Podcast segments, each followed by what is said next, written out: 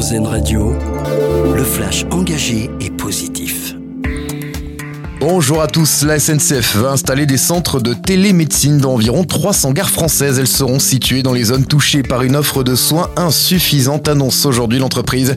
Les lieux précis d'implantation seront choisis en lien avec les ARS et les collectivités locales. Il sera possible de prendre rendez-vous sur place ou bien en ligne via Doctolib et le prix sera le même que celui d'une consultation classique de secteur 1. Piétoniser massivement la capitale, c'est tout l'objet de ce plan intitulé Paris Priorité Piéton qui doit être présenté ce soir par la mairie de Paris.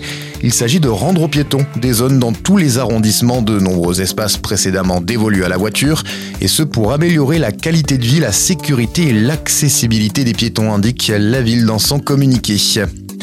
Un week-end de festivités en vue. À Monaco, la fête du prince, la fête nationale sera célébrée ce dimanche 19 novembre, l'équivalent de notre 14 juillet. Comme chaque année, la mairie de Monaco offre aux monégasques et résidents la possibilité d'assister gratuitement à de nombreux spectacles, notamment un feu d'artifice demain soir sur le port de Monaco. Les habitants sont également invités à pavoiser leurs fenêtres, terrasses et balcons afin de manifester leur attachement au prince, à la princesse et à la principauté. Dans l'actualité également à l'étranger, c'est une première en près d'un siècle. Le Metropolitan Opera de New York propose une œuvre en espagnol.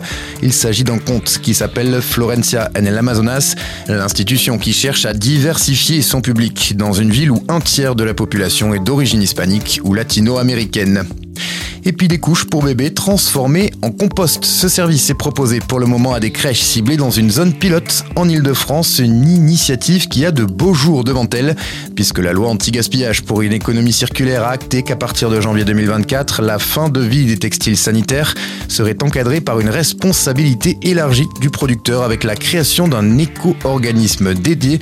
C'est notre dossier solution du jour à retrouver et à écouter sur rzn.fr de l'actualité. C'était le flash engagé et positif d'Airzen Radio.